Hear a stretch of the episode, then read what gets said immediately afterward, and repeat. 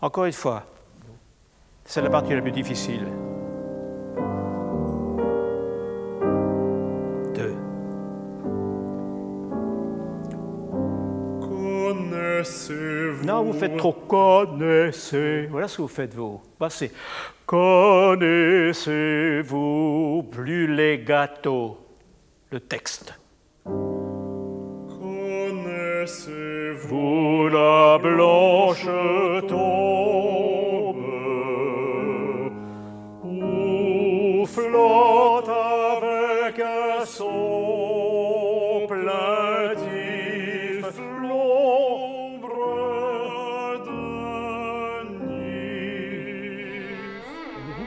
que l'analogie, le parallélisme va parfois très loin dans le détail.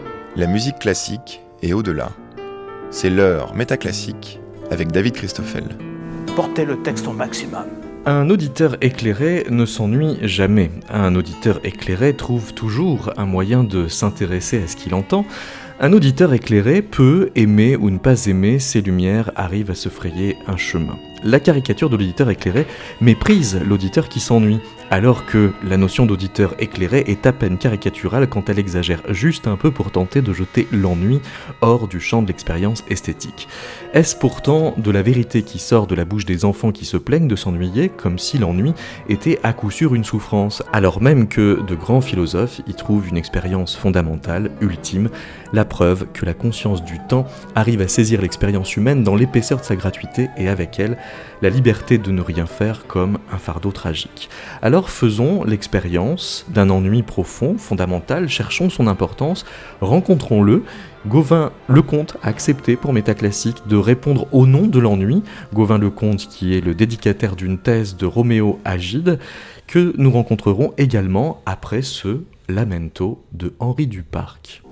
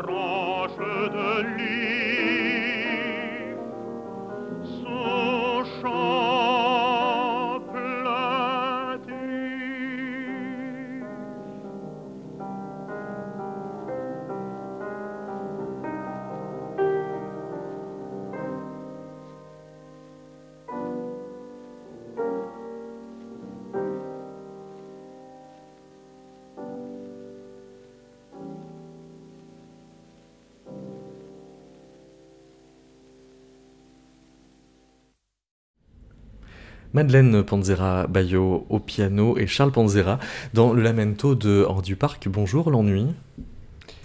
Oui, bonjour. Comment vous faites pour euh, imprégner certaines musiques à ce point-là? J'ai. Je pense que j'ai pas. C'est sur. J'ai pas de. C'est surtout les musiques.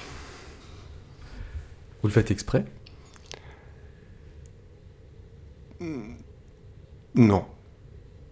Non. Est-ce que vous avez des compositeurs euh, en priorité? Ah oui.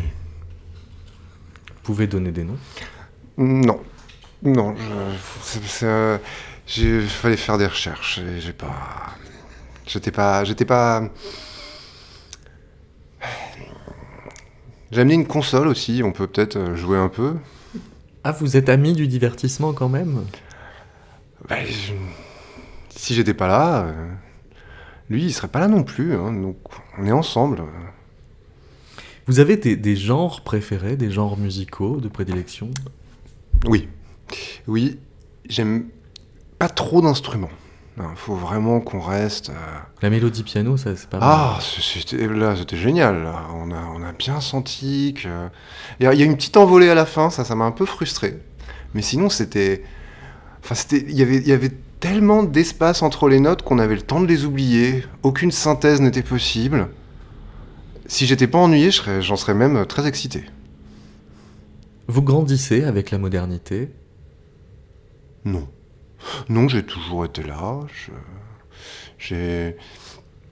J'ai souvent euh, je... changé de public par contre. hein, je- Ça dépend des situations, ça dépend des personnes. Mais j'ai toujours, toujours été présent dans, dans l'expérience euh, des êtres humains. En particulier quand ils écoutent de la musique, parce qu'il faut bien le dire quand même, la musique ça s'écoute avec les oreilles, après on a tout le reste du corps qui fait rien. C'est parfait pour moi, c'est- c'est absolument magnifique. Depuis quand est-ce que des philosophes vous défendent? Depuis que les philosophes s'ennuient, c'est-à-dire euh, depuis que euh, depuis que Pascal s'est retrouvé bloqué euh, par une maladie chez lui, et qu'il a pris pas mal de temps à s'ennuyer, je pense. C'est un peu votre parrain? Ah, c'est, je dirais que c'est même euh, c'est un mentor. C'est quelqu'un qui m'a appris que je, je pouvais je pouvais exister euh, comme une dimension de l'existence, alors que moi je me vivais essentiellement comme un- comme une nuisance. hein. J'étais pas j'étais- j'ai été très mal vu pendant longtemps. J'ai fait preuve de beaucoup de discrimination. Certains se sont demandé s'ils ne vous avaient pas rendu un peu prétentieux. Oui, bah c'est eux les prétentieux. Hein. euh.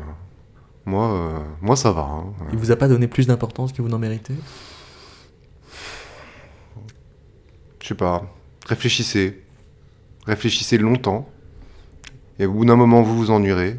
Et vous verrez que j'ai de l'importance. Merci l'ennui, à tout à l'heure Gauvin Lecomte.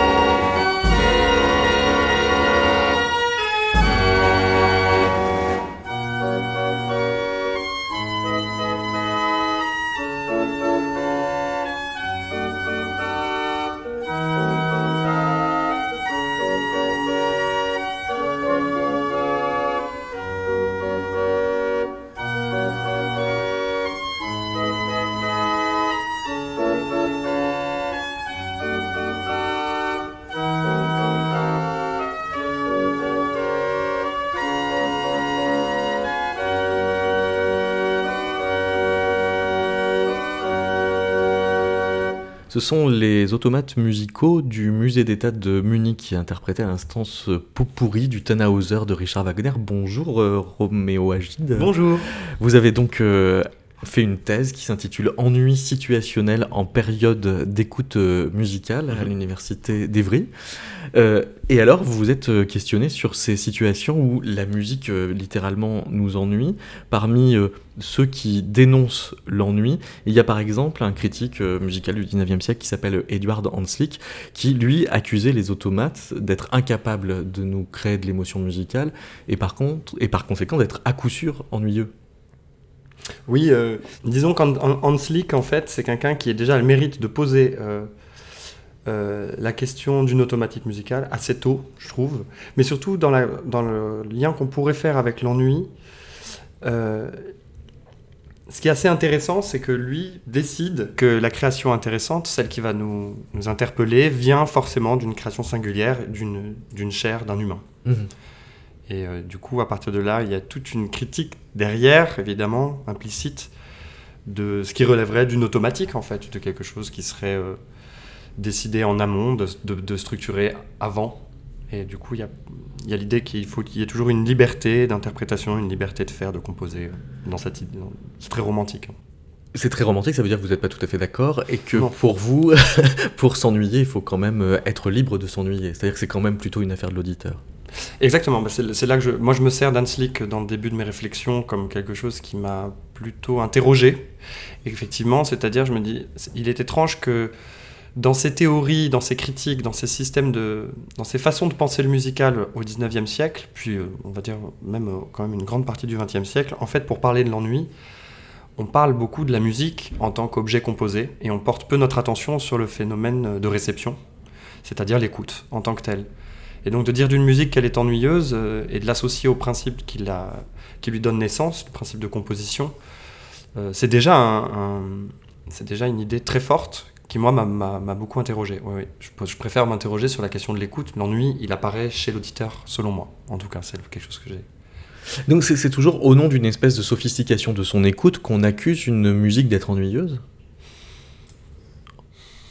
C'est un procès qui suppose qu'on a établi une hiérarchie entre euh, les musiques intéressantes et celles qu'on se donne le droit de Ah bah, dédaigner. En tout cas, dans la- dans, dans- dans l'idée que fait Hanslick de tout ça, oui, puisque dès qu'on part- le- dès qu'on applique la question d'un ennui, donc on n'a pas encore tout à fait là pour l'instant défini, mais de, de l'ennui, euh, par exemple l'ennui que je ressens quand je quand j'ai quand j'ai ressenti quand on m'a amené voir petit un opéra de Wagner et que c'était infernal, et ben je veux dire, l'ennui, je l'ai partagé avec personne. C'est quelque chose qui s'est situé vraiment dans mon processus de traitement, en fait, dans quelque chose que moi j'ai réalisé vis-à-vis de quelque chose qui m'est arrivé. Moi, je l'ai lié à l'écoute. Il y avait plein de, plein de paramètres. Il y avait du visuel, il y avait du récit, il y avait des mots, il y avait des jeux d'acteurs. Mais en fait, effectivement, du coup, ça a catégorisé, moi pour moi, petit, Wagner comme quelque chose qui était définitivement une musique ennuyeuse. J'ai mis beaucoup de temps à y revenir. Donc oui, ça a catégorisé un certain, un certain chapitre, un certain, une certaine partie du répertoire en tout cas, le mien. Bon, donc maintenant j'y reviens parce que Vous semblez supposer qu'il a fallu désapprendre cette catégorisation-là. un peu parce que bon dans les études après il fallait que et puis surtout c'était le moment où moi j'ai décidé que ça allait m'intéresser. C'était d'aller de, de quelque part de forcer un peu la forcer un peu la, la machine à, à aller vers des musiques euh, euh, qui n'étaient pas euh, qui faisaient pas du tout partie des musiques qui m'intéressaient au départ. Donc c'était ça, c'était ça l'enjeu presque l'aventure de ma thèse un peu c'était ça au départ. Dans, le même euh, mouvement que celui euh, fait par euh, Hanslick, on méprise parfois les musiques pédagogiques d'être par nature ennuyeuses, comme s'il n'était pas possible qu'elles soient intéressantes, comme par exemple l'art de délier les doigts. Voici Karl Czerny.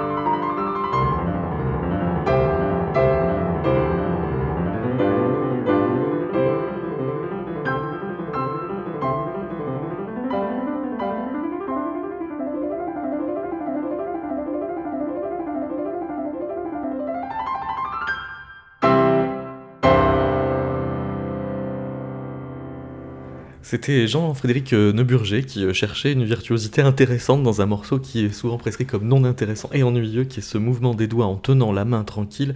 Le- la première page de l'opus 740, L'art de délier les doigts de Karl Czerny. Vous en avez joué beaucoup, Roméo Agi. Non, j'en ai joué un peu, oui, dans Oui. le cadre de ma formation, on est obligé de faire du Czerny, du Hamon, euh, Et tout ça, c'est de l'ennui prescrit. Déliateur. On vit pas, euh, je sais pas, moi j'avais, moi j'y vivais ça comme quelque chose d'ennuyeux parce que ça relevait de la pratique et quelque chose qui était, enfin de la pratique technique. Donc on n'était pas dans, on- disons que mes enseignants ne me parlaient pas d'interprétation ni, ni de plaisir, à- ni de plaisir de jouer. Il s'agissait de maîtriser quelque chose. Oui. Ah, Après c'est ça peut être très intéressant quand même. hein. On, on- on dirait qu'on est, euh, Gauvin Lecomte, euh, assez obéissant quand euh, on s'ennuie euh, au bon endroit, c'est-à-dire devant une méthode pédagogique, et qu'il serait presque transgressif de prendre du plaisir à jouer la méthode rose. Oui, euh, tout à fait. Moi, je suis, euh, je suis enseignant euh, au, lycée. J'ai beaucoup de collègues qui m'expliquent que l'ennui a un grand rôle pédagogique. que C'est extrêmement euh, fondamental dans euh, la vie et l'apprentissage des, euh, des, élèves qu'il y ait des moments d'ennui, que ça fait partie effectivement de ce cadre qu'on impose. Et s'ils s'ennuient dans ce cadre, c'est bien. Et il y a même des discours qui vont au-delà et qui vous expliquent que euh, les jeunes d'aujourd'hui, si euh, sont plus capables de s'ennuyer, bah, ils seront plus capables de rien faire parce qu'ils ont accès à tout via leur tablette, etc. Et donc on, on retrouve assez bizarrement dans le discours pédagogique ou et plus généralement dans le discours éducationnel, euh, dans la manière dont on éduque nos enfants, euh, une sorte de mise en de valorisation de l'ennui comme étant quelque chose qui est la, soit quelque chose d'important pour l'apprentissage, soit d'important pour l'action. Quelque chose qui. alors, Après, ça peut être critiqué. hein, je dis Oui. juste que c'est des discours qui existent. On a des soupes, beaucoup comme des soupapes. Moi, j'ai vu beaucoup ça dans les, Ouais. dans les pédagogies euh, que tu, qu'on évoquait à l'instant de, de livres. C'est-à-dire vraiment d'un ennui euh, qui fait du bien, qui, qui se pense comme une pause face à un flux informationnel ingérable. Et du coup, l'ennui serait quelque chose d'une relaxation. Ça, c'est quelque chose, par contre, je suis totalement contre cette idée, puisque pour, je, je vois quelque chose de très actif, au contraire. Mais dans- oui, oui. Euh, C'est-à-dire que ça trahit l'ennui que de considérer qu'il pourrait être euh, euh, utile. Exactement, mais de toute façon, on voit, on voit bien que moi, quand j'ai dit que je travaillais sur l'ennui, ça c'est vraiment c'est assez symptomatique de ce qui se passe, c'est que dès qu'on dit aux gens, je me rappelle Damien Erhardt, mon directeur de thèse, à je sais plus dans un, dans un exercice de restitution orale, je sais plus lequel, m'a présenté comme spécialiste de l'ennui. C'était incroyable parce que bon, moi j'étais hyper flatté. Et, qu'est-ce qu'il a fait? Il a fait ça et après les gens venaient me voir pour me dire que le sujet était passionnant. Donc l'ennui, dès qu'on le nomme, ça devient intéressant. Et, euh, je crois que ces pédagogues dont tu parles, euh, Gauvin, sont des, hum, sont des, c'est une manière en fait de, de trouver, de, le maîtriser. C'est-à-dire de dire, en fait, en en faisant quelque chose qui est important, c'est une manière de, de- se dire qu'on a compris ce que c'était. Alors en fait, je crois pas que ce soit si simple. Ouais, je, suis- assez, euh, je assez d'accord avec toi, mais je pense qu'il y a quelque chose qui est encore plus profond. C'est que c'était intéressant quand tu racontais ton expérience de, de l'opéra de Wagner en étant petit. C'est que l'ennui, il partage quelque chose avec la souffrance, qui est que c'est un état de pure négativité. C'est un état dont on veut sortir, en fait. C'est un état que, quand on le ressent, en tout cas en première personne, on le ressent comme quelque chose qui, dont on veut que cela cesse. Et, euh, et les gens qui, qui prescrivent l'ennui de manière pédagogique ou de manière existentielle comme étant un remède ou comme étant quelque chose d'important, euh, très souvent ne sont pas ceux qui vont s'ennuyer eux-mêmes. Et, et oublient cette dimension vraiment de négativité de l'ennui. Mais je- voilà, il y, a- il y a une dimension d'action, effectivement, très importante dans l'ennui. Qu'est-ce que ça fait d'être, euh, Gauvin Lecomte, le dédicataire d'une thèse sur l'ennui? Ouais, ça me fait beaucoup de. c'est- une énorme, un énorme honneur. Et, et je suis Mais c'est très un, content. iro- un honneur ironique. Ah, c'est un honneur. Euh, alors, non. Si, si. Alors, moi, je le vis comme, euh, comme un honneur avant tout, et je ne changerai pas d'avis. Voilà. non, c'est un, un immense honneur. Euh, je connais Roméo depuis la crèche. Euh, on Vous travaille- êtes beaucoup ennuyés ensemble. on s'est énormément ennuyé, on a, une- on a un partage de l'ennui en classe. Non, c'est pas tellement ennuyé que ça. Euh, mais surtout, en fait, ça fait, ça fait quelques années, ça fait bien presque dix ans maintenant qu'on travaille ensemble sur des... euh, on fait des recherches en commun au sein d'un d'un réseau d'activités qu'on appelait le RA. Et, euh, et chacun a son, son, son, son pré, euh, sa chasse gardée. hein. Moi, je suis plutôt philosophe, Roméo est plutôt musicologue, Théoricien de la musique. théoricien de la musique, pardon. C'est quoi la différence? Bon. Euh, vous préférez qu'on écoute Boccherini ou Ah ouais, volontiers. Ah, ah c'est marrant, mais ça dépend quoi de liste. Alors, c'est une rhapsodie hongroise. C'est la deuxième? Oui. Mauvais- voilà, liste. Alors, Liszt. ah non, on laisse tomber Boccherini.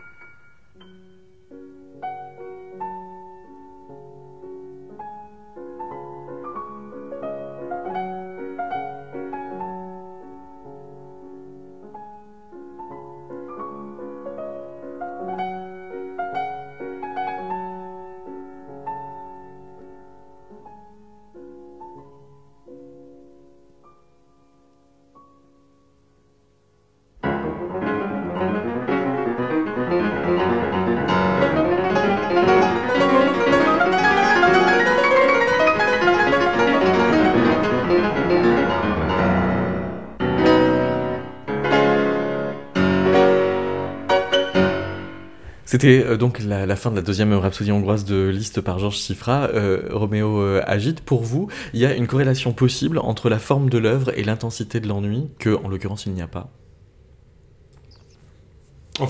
Là, dans cette pièce, non. Pour, enfin, pour moi, du coup, un niveau personnel, il n'y en a pas du tout, c'est une œuvre que j'adore. Mais oui, disons que j'ai cherché, moi, à, à- j'ai cherché à identifier s'il y avait justement un rapport entre l'œuvre, particulièrement l'écoute qu'on en fait. Euh, c'est donc là, on, touche vraiment au cœur de ce qui m'a, de ce que j'ai, pas, je suis pas parvenu à résoudre ça en fait. Cette, idée que comment, on- comment modélise l'écoute, donc l'œuvre et éventuellement l'intensité de l'ennui. Donc du coup, ça fait appel à différents paramètres. Euh, on va puiser dans différentes euh, disciplines des, des notions. Donc moi, évidemment, c'est une thèse en art, hein, c'est pas une thèse en sciences. euh. Donc, mais je suis allé chercher dans différentes disciplines des, des thèmes fondamentaux euh, qui m'ont permis de, d'esquisser, disons, euh, une, une modélisation de l'ennui en rapport appliqué à l'œuvre, en fait. Enfin, disons, appliqué à une écoute de l'œuvre. Alors, est-ce qu'on peut dire qu'une musique euh, doit être forcément répétitive pour être ennuyeuse? Alors, dans- bah, très bonne question.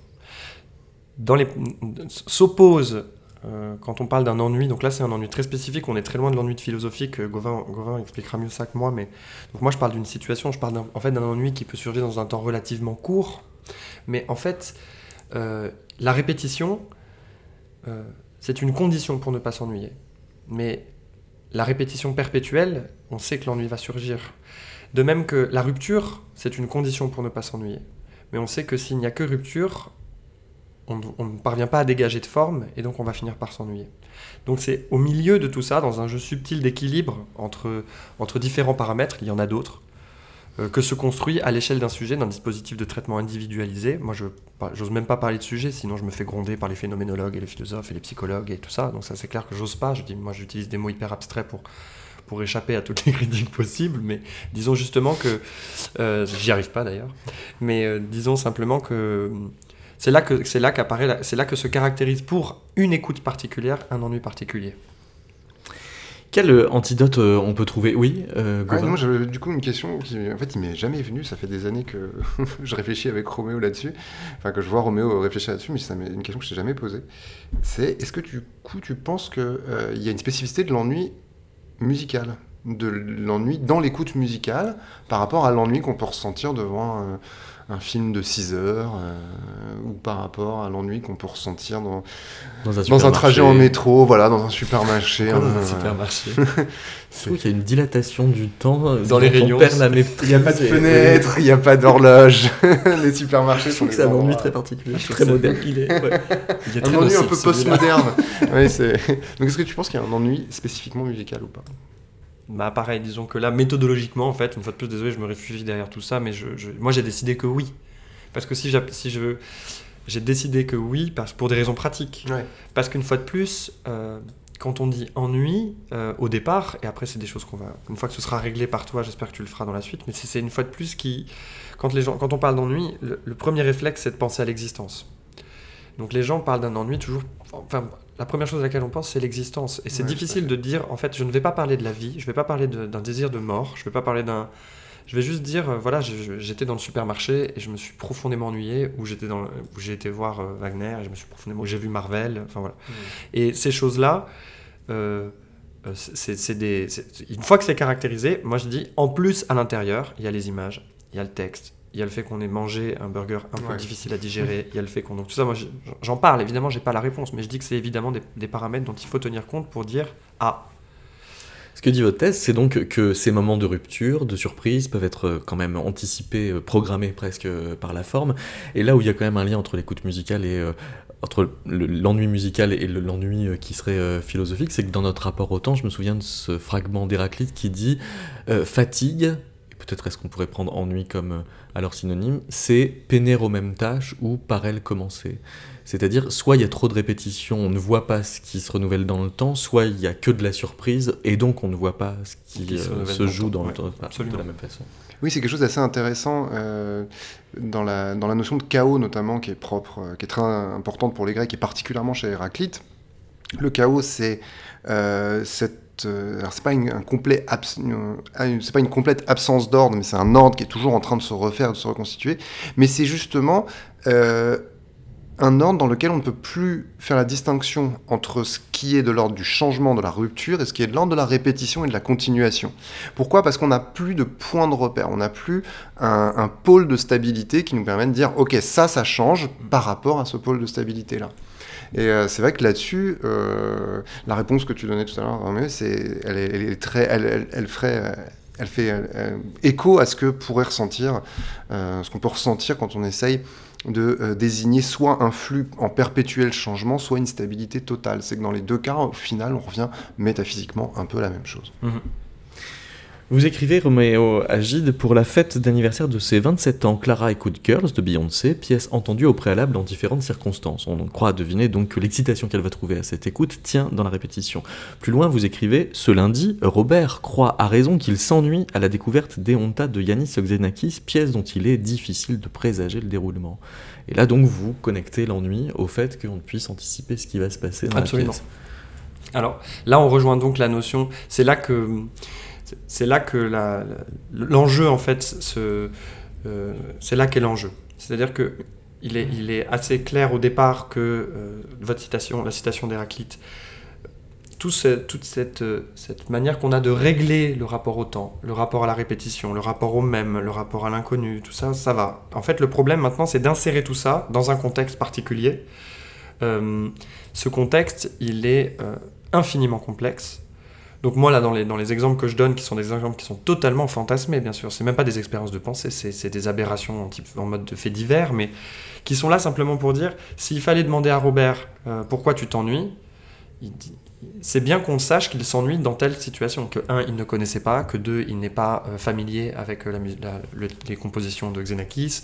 Voilà, donc il y a des paramètres dont il faut tenir compte. Je, je nomme juste ce fait-là parce que on vit dans un monde aujourd'hui, pour revenir à ce qui a été dit tout à l'heure sur tout ce, flux d'informations, où comme tout le monde a un avis sur tout, eh bien, du coup, on, s'égare dans les, contextes initiaux, dans les contextes premiers, c'est-à-dire c'est des, en- des endroits où, un, on sait, deux, on ne sait pas, trois, on a déjà entendu, quatre, euh, on n'aime pas le piano, cinq, je suis, euh, j'ai des amusies, j'ai j'ai des problèmes avec euh, la flûte de pan, euh, je sais pas, mais donc tout ça, il faut en tenir compte impérativement, parce que sinon, du coup, on ne caractérise pas quelque chose de général dans l'ennui. Faisons euh, l'expérience d'écouter un peu Eonta de Yanis Xenakis. Vous écoutez Métaclassique, une émission de David Christoffel.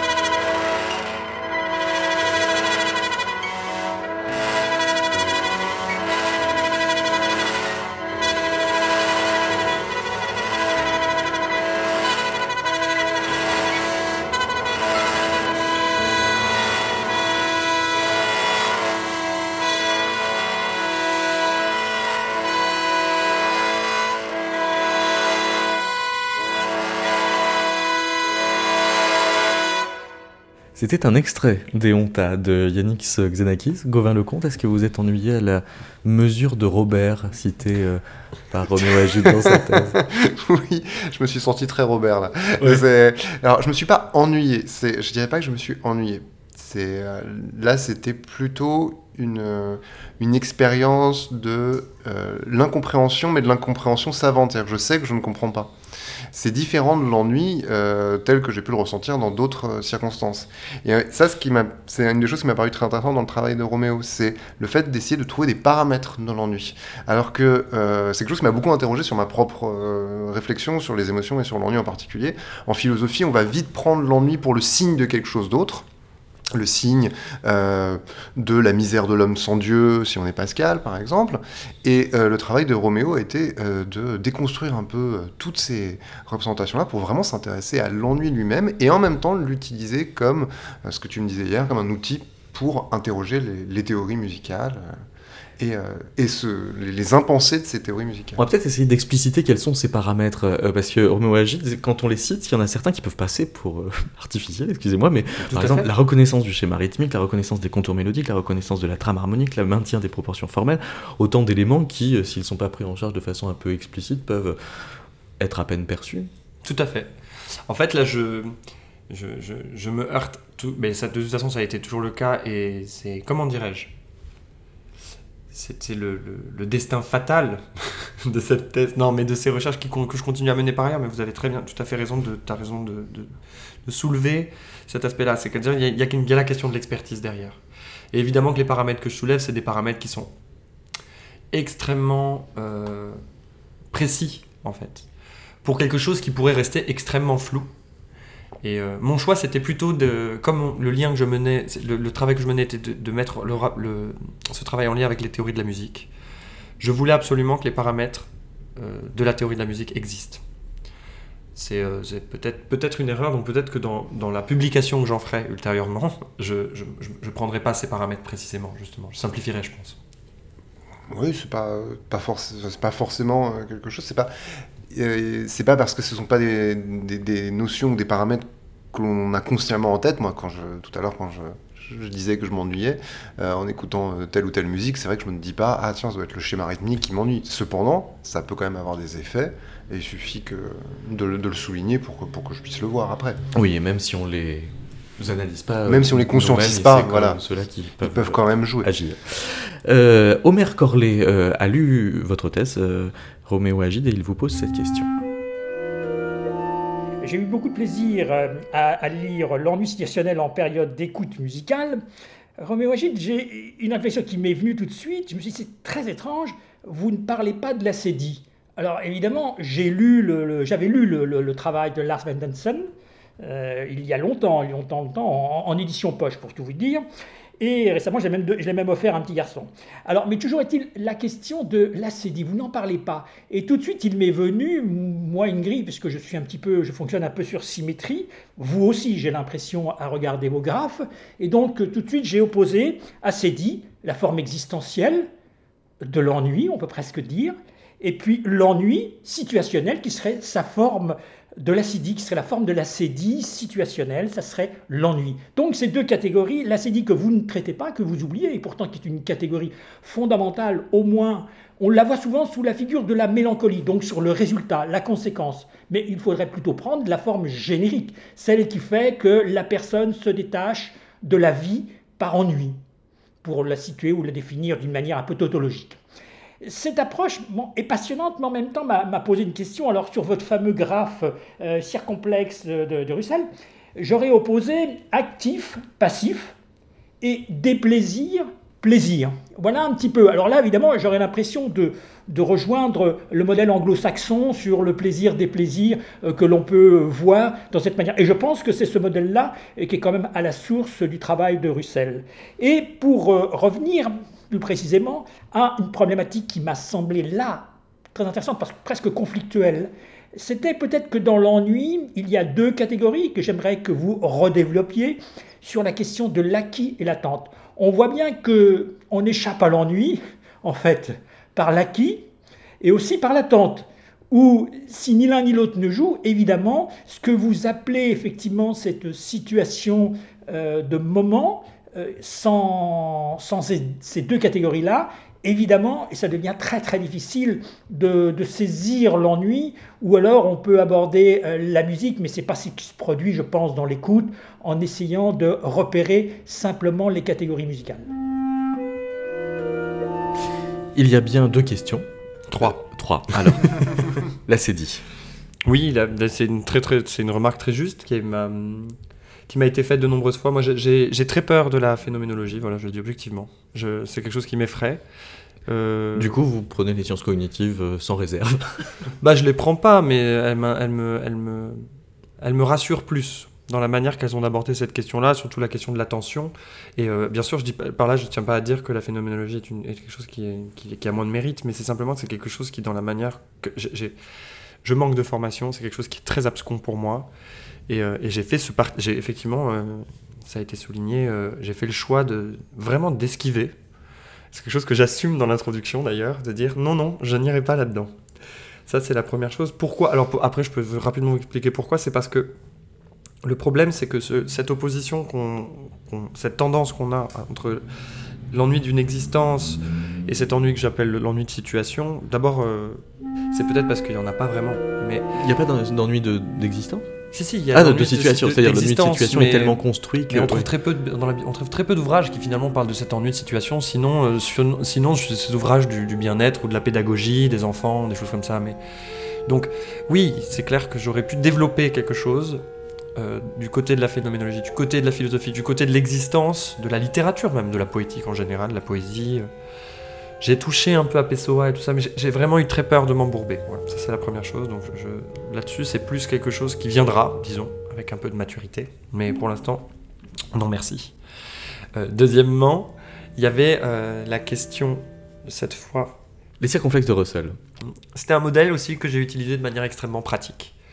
Euh, qui oppose par contre euh, clairement, et ça c'est quelque chose que je, nomme, je, crois nommer en tout cas, euh, plaisir, déplaisir, activité, inactivité. Donc ça, en ce sens-là, c'est juste quelque chose qui permet de visualiser. Tout le problème de toute façon euh, de la thématique de l'ennui en période d'écoute musicale, c'est le problème de la, modélisation, de la visualisation. C'est-à-dire qu'on peut dire, de toute façon, on peut se servir de la partition pour parler de la musique, on peut se servir d'une courbe, on peut se servir d'éléments, de schémas, de textes. euh. Ce qui est très difficile, c'est de nommer à partir de, de, de quoi on parle en fait, de quelle temporalité, de quel empan. De... Et Russell, c'est simplement comme d'autres outils que j'utilise, hein, chez Narmour, chez, euh, chez euh, bah, la notation quand même du mouvement labanien, particulièrement le kinétique, l'effort de la, banne, pour simplement se servir de, modèles existants et pour arri- arriver à décrire quelque chose qui pour l'instant n'a pas réussi, selon moi, à être décrit avec, rigueur. Et puis il y avait la question des acquis et de l'attente. En fait, ce qui, est intéressant euh, dans, la, la question de l'attente, c'est parce qu'elle permet simplement. moi, je la calque d'ailleurs sur le modèle de l'attention, hein, au sens européocentré de la question tonale, de l'attention harmonique presque, comme on pourrait le voir ailleurs. c'est des parallèles qu'on peut faire. quand on apprend l'harmonie, on nous dit genre, là, il y a une tension qui réside dans cette alternance. euh, complètement claire visiblement, mais qui ne l'est pas, moi je crois vraiment pas, euh, entre euh, résolution de tension, détente et, réactivation de tension, etc. Bon bref, donc c'est clair que l'attente, elle joue un rôle déterminant dans le traitement euh, de, de ce donné. En tout cas, l'acquis aussi, puisque du coup, je suis désolé, moi j'ai le sentiment que par exemple la musique de Webern, de Schoenberg, si on me l'avait pas fait écouter plus tôt, elle serait quelque chose qui, dans un contexte musical tel qu'il nous est donné en termes de musique d'ascenseur, dans les, musiques d'ascenseur, dans les supermarchés, ce qu'on entend euh, par ailleurs un peu partout, sur le net, etc., dans les médias, bon bah ce type de dissonance, je suis pas familier avec, donc il est clair que c'est quelque chose qu'il va falloir, va falloir l'apprendre cette dissonance. Euh, donc oui, l'acquis joue un rôle déterminant. Mais je crois par contre, pour répondre à la question, d'abord, il y a deux choses qui ont été dites. C'est une situation du moment. Donc moi, je, tiens vraiment à dire que la situation, c'était justement pas quelque chose qui ne concerne que le temps. C'est quelque chose qui concerne vraiment un rapport beaucoup plus général euh, à l'action de l'écoute. On est dans, on est dans des perceptions euh, beaucoup plus larges que simplement une perception du temps. Le temps, il est problématique en musique que parce qu'on a du mal à le modéliser. Enfin, dans ce qui me concerne, moi, ma problématique. J'arrive pas à le représenter bien. Euh, c'est là, moi, mon, grand défi, et c'est là que les travaux de Jean-Marc Chouvel, par exemple, m'ont beaucoup, beaucoup aidé. Même si, par ailleurs, parfois, je les prends un peu de travers, parce que c'est complexe. euh, je, sens bien qu'on touche ici à des, expertises sur cette question de la modélisation du temps qui sont extrêmement fines et rigoureuses. Euh, mais disons que voilà, et donc l'acquis et les, attentes, les préférences, tout ça joue un rôle déterminant. J'accélère, excusez-moi, ça devient ennuyeux comme ma thèse. Et, tout ça devient déterminant pour caractériser l'écoute. Mais le but, c'est pas que l'auditeur sache qu'il s'ennuie et qu'il dise à la fin je me suis ennuyé parce qu'il y avait trop de chats ou je me suis ennuyé parce qu'il y avait un, il y avait oh là là j'aime pas les violons. C'est pas ça le but. Le but c'est de caractériser une fois de plus quelque chose de beaucoup plus général, d'inférer d'une écoute particulière des informations qui permettraient de comprendre ce qu'est l'ennui en général. C'est ça l'objectif. C'est pas de dire, c'est pas de faire ce sticker, j'en parle à la fin de ma thèse, qu'on mettrait sur les CD pour dire attention musique euh, hyper répétitive, si vous aimez pas ça, l'achetez pas. Justement, on est dans quelque chose qui est qui reconnaît la complexité en fait des écoutes particulières, mais qui cherche à en déterminer des formes générales. Voilà, c'est pour ça que. D'où Morton Feldman.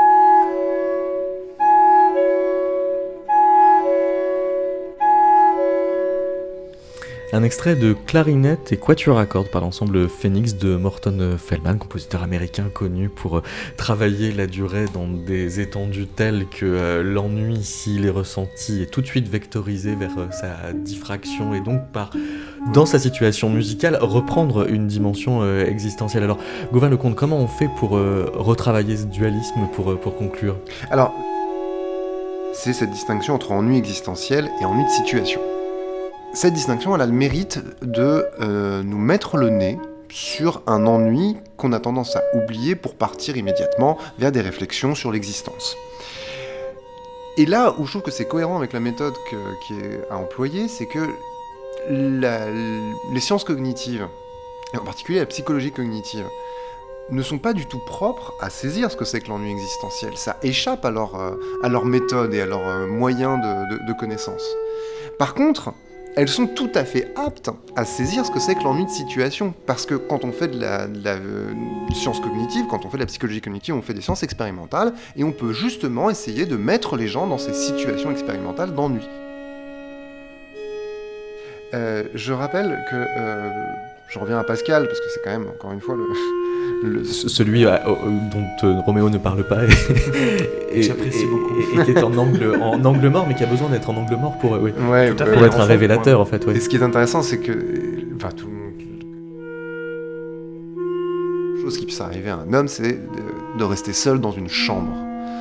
Et il y voit le signe de la misère de l'homme sans Dieu, du- de la marque du péché originel, etc. Mais au final, ce qu'il nous décrit, c'est quoi? C'est une situation. C'est la situation d'un homme seul dans une chambre, avec probablement de quoi se nourrir, de quoi vivre bi- de survivre bien, et pourtant, dans cette situation-là, il va s'ennuyer. Et je trouve ça vraiment très intéressant et d'une certaine manière, c'est une belle, c'est un bel honneur, c'est un bel hommage, c'est un bel héritage de Pascal d'étudier autant l'homme qui s'ennuie que la chambre dans laquelle il s'ennuie. Cela dit, c'est pas le propre euh, de Pascal euh, d'avoir euh, été essayé de, de tirer des, des vérités très très très générales de situations, en fait très situationnelles. Quand on pense au morceau de cire de, de Descartes, c'est- un homme à la bougie qui. euh, Ah oui, mais ça c'est aussi parce que c'est le génie de ces écrivains de, du 17, enfin de ces philosophes de l'âge classique de savoir utiliser des situations très très précises, euh, très ancrées euh, dans, dans leur époque et pour en tirer de la nourriture métaphysique. Mais Pascal a cette capacité, par son écriture, à nous mettre dans la situation qu'il qu'il veut. Et il, y arrive. Je trouve les, textes des pensées absolument magnifiques pour cela. Euh, par exemple, les textes sur l'imagination, il nous dit Imaginez-vous en train de marcher euh, sur une planche qui est entre les deux tours de Notre-Dame, même si elle est suffisamment large pour que vous puissiez passer d'une tour à l'autre, eh ben, vous auriez peur aussi. Bah oui, on aurait peur, et il nous met dans cette situation-là, Pascal. Et, euh, c'est pour ça que je dis que finalement, en fait, en, s'intéressant à l'ennui de situation, eh bien, on est autant un héritier de Pascal que si on s'interroge sur toute la portée métaphysique et la vérité très générale que l'on peut tirer de, de l'en- de l'ennui euh, que, que nous décrit Pascal. Mais la force de ces vérités est quand même dépendante de la force des images utilisées pour euh, Ah, les mettre en relief ou. euh, Euh, je sais pas si on pourrait dire qu'elle est dépendante de la. je- Non, en tant que, en tant que philosophe, je dirais pas qu'elle est dépendante de la, de la forme qu'on emploie, c'est-à-dire de l'écriture qui est, qui est faite, mais euh, il, y a, il y a clairement euh, chez Pascal l'utilisation de l'écriture comme un petit dispositif expérimental. Il faut pas oublier que Pascal est celui qui invente la méthode expérimentale hein, avec ses expériences sur le vide. Et ce qui est formidable, c'est qu'il arrive à inventer des dispositifs expérimentaux par l'écriture, par les mots. Ju- Jusqu'à mettre la croyance de Dieu dans euh, un calcul de probabilité. même- Oui, oui, oui, Avec le, le pari. Oui, avec le pari. Euh, c'est très drôle parce que le pari, au final, il est pas. il- Pascal sait très bien que le, le- le pari qu'il propose, au point de vue des calculs des probabilités, n'a aucun sens. Parce qu'il y a des grandeurs infinies à l'intérieur. Donc c'est que rhétorique. Donc c'est euh, c'est pas que rhétorique, c'est quelque chose qui frappe l'imagination. Et ça, ça, Pascal sait le faire très très bien. La conclusion, c'est quand même qu'il n'y a pas de musique vraiment ennuyeuse. Il n'y a que des auditeurs qui. euh, Qui s'ennuie. s'ennuient. Ça fait partie des conclusions, je voudrais juste revenir. euh, très- Oui, ça fait partie de la conclusion. La- Il n'y a pas de musique ennuyeuse. Il n'y a que des traitements du musical ennuyeux. Donc, c'est-à-dire, il n'y a que des écoutes qui sont. Il n'y a que des gens qui, en situation d'écoute, s'ennuient. Qu'est-ce que- qu'est-ce qu'on fait avec ça? Ben, En fait, moi, mon but au départ, d'ailleurs, c'était vraiment juste de dire tiens, c'est marrant ce que, ce que tu as dit, David, au début de l'émission. C'est-à-dire, tu as dit il n'y a pas d'auditeurs qui s'ennuient. En fait, et je me disais, tiens, c'est marrant, moi je lisais les théoriciens, je lisais euh, Riemann, je lisais Schenker, je lisais ces gens parce que. Voilà. Et, j'observais que c'était des gens qui partaient toujours du principe que l'écoute était totale, entière, parfaite, euh, saine. Et ça, ça me, ça me dérangeait parce que je disais, mais c'est pas vrai, moi je suis désolé, on me parle de Wagner comme s'il fallait que je l'écoute de cette façon-là, et moi j'arrivais pas. Et, et donc, c'était une manière pour moi aussi, et c'est ça aussi pour la question qui a été posée tout à l'heure par, euh, par je, je- Par Robert Corlet. voilà, par Monsieur Corley. Donc c'est aussi ça, c'est-à-dire les enjeux ne, ne se situent pas du côté de la phénoménologie, de, de la phénoménologie qui, qui de toute façon ne veut pas perdre ne- le, le caractère sacré de l'ennui, et je, voilà. Mais par contre, c'est de dire, grâce à ça, on prend aussi conscience du fait qu'on vit dans un monde théoriquement qui, euh, qui considère l'écoute comme totale, idéalisée, euh, parfaite, et que c'est pas vrai en fait. Ça, c'est c'est quelque chose qui est euh, faux dès le départ. C'est ça surtout que je voulais dire. Et la preuve, elle peut même être joyeuse de presque s'ennuyer. Et on termine avec Boccherini donc. Ouais.